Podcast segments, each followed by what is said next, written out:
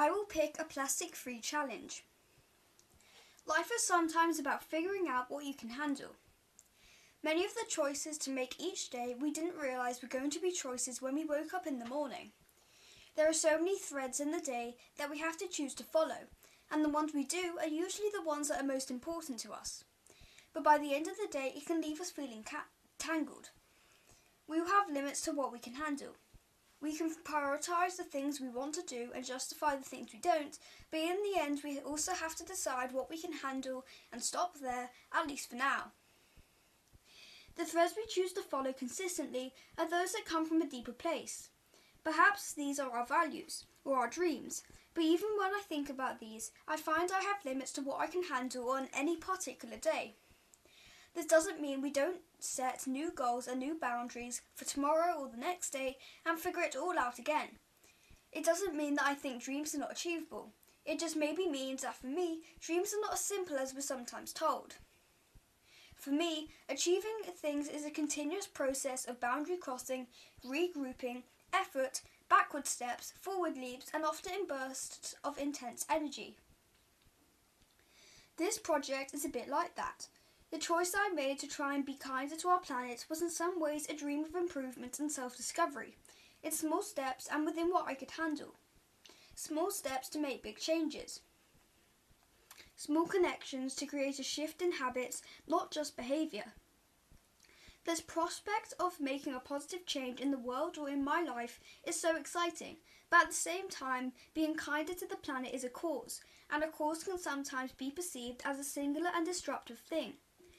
Following a cause often suggests that you have to be all in, every day, forever. Being planet wise has been a more subtle journey and is a bit more ethereal and hasn't always followed the cause.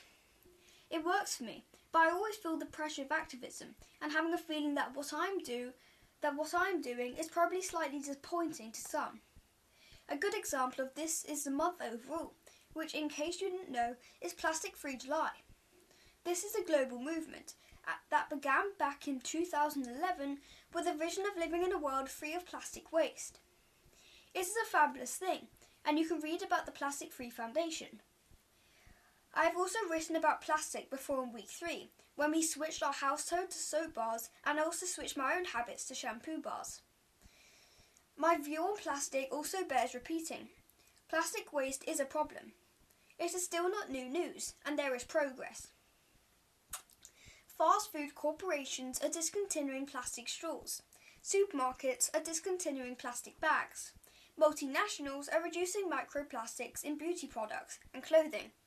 There are many more f- positive stories and many wake up calls that we can all use to learn about this important topic by following accounts on social media. This leaves me feeling more hopeful about the ability for us as individuals to make a change that will help to eliminate plastic waste. Yet, Plastic Free July scares me. In lots of ways, I still have an enormous sense of confusion and hopelessness about what impact we are actually having against the runaway juggernaut of a plastic problem by fiddling around the edges as individuals. A feeling of hopelessness that we can let our apples and onions roll around our shopping trolley in carefree abandonment without a plastic tray or bag. But meanwhile, we walk around the same supermarket on a three acre plastic floor or that we refuse plastic straws in a bar in a bar, but at the same time we still rub shoulders with in the bar with 200 people wearing enough microplastics to cause serious harm to 1,000 sea creatures. That by doing the small things seems like an exercise in futility, or worse, a self aggrandizing and empty gesture to pat ourselves on the back. That plastic seems to be in almost everything in one form or another, and that we have and that we have done this to ourselves. I still feel that eliminating plastic is almost as if eliminating consumerism or materialism. If we want to own things, then we are going to encounter plastic. If we want to wear things, then our cheapest and easiest clothing solutions use plastic.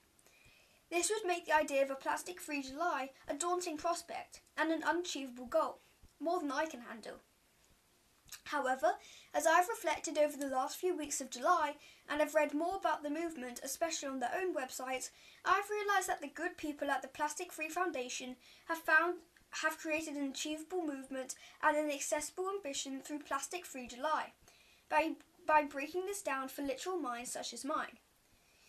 It has renewed my energy against plastic waste. This is because Plastic Free July does not mean you have to spend this month using pencil and paper only, or you have to or you have to feel a sense of guilt every time you glance at your own child's action figure. It's about breaking down the challenge into achievable and understandable parts. For example, it can mean giving up the big four takeaway items. This is bags, bottles, straws, and coffee cups. This is something I believe we can all do. It is starting small, but it is also perhaps at the very essence of the problem. The alternatives to each of these items are accessible and are easy attitude changes because they can be reusable items or nothing, choosing no bag or no straw. It is also the very essence of the plastic problem. We choose many plastic products or items because they are convenient. We choose plastic because we want stuff. We don't want to pay too much for it, and when we're done, we just want to throw it away. This needs to change. Plastic Free July can also mean avoiding single use plastics more generally.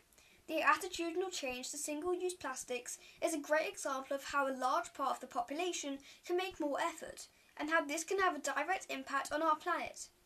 The increasing rage against plastics, even if it is a small part of the larger issue, is a great example of how we are all connected and how we can all make a difference. But it can also mean setting yourself a new challenge and a new stretch, and this is where I think we can really make a difference and can start to step outside of the feeling of futility that I sometimes have about plastic. It could be thinking about what we do and choosing just one thing that is hard but can make a change at the deeper level. At the very essence of being planet wise is the principle of really thinking about what we consume and what we do and trying to make it better, about breaking habits. And so, for my first ever plastic free July, I have chosen to go back to the bathroom and continue the path that I began back in December. This week, I'm taking the challenge to remove all plastics from my toiletries. This might seem like a small change, but when you break this down into the deodorants, moisturizers, hair products, toothpastes, it is harder than it seems and bigger than you might think. We might not be able to immediately reverse the use of industrial plastics, but toiletries are products that are in everyone's bathrooms to an extent, which makes them a good connection and a good small change that we can all make. For me, it is second base rather than first. It is proof, actually, that I can handle more by doing a little bit more than before and a little bit still. It is hard because it speaks to many hang ups we also might have about our appearance. We all might have that wet right armpit when we get nervous, or that rogue fringe that won't behave itself. We have our go to products that we might have used for many years because they fix these cosmetic issues even though they might contain plastic or have plastic packaging. We trust them, and so breaking this cycle is going to be hard. It also doesn't help that many of these products that help us are really, really good. It would be more convenient for many environmental activists if this wasn't the case. But the, but the reality is that the science of keeping us clean and smelling good has made some amazing breakthroughs in, the, in product quality and effectiveness. The reality is that many of the products that we use to care for our skin may contain stuff that grows in the middle of rainforests or has been dug up on remote mountain tops, but they frankly make our skin glow like a lantern and make us smell good enough to eat. However, I'm here to tell you this week that it can be okay that I have been experimenting for a few months with various items, and there are steps you can take that are positive, and products available that will not leave you anxious about your outside appearance. I know it sounds shallow to say this, and I know that many hearing this will consider that real friends don't care about your appearance, that the planet doesn't care, but I don't think it's as simple as that. My advice is therefore to do exactly that, to experiment. I can't give you a list of products to buy, but I can say that I've been using a natural deodorant for about six months now, and there has been no difference to any of the hang ups I had before. I've been using bar soap, bar shampoo, solid toothpaste, and most recently discovered a moisturiser that is natural but also package free of plastic. Brands such as Upcircle and Cutis, or products such as bamboo toothbrushes or closed loop toiletries, are alternatives. Many mainstream brands are beginning to consider natural ingredients, vegan products, and packaging that leaves a smaller footprint than before. Through replacing all these products, I have made a pledge to Plastic Free July that I can handle. And more than that, I have made a pledge for the future that I am unlikely to reverse. I didn't yet find an alternative to all the products that are in the bathroom cabinet, but in those that I've discovered, my skin does smell good enough to eat, and I perhaps grow a little bit more now that I know it is being kind to the planet too. Taking this further, and with holiday season coming up, I realised I that this is an additional benefit that it removes duplication.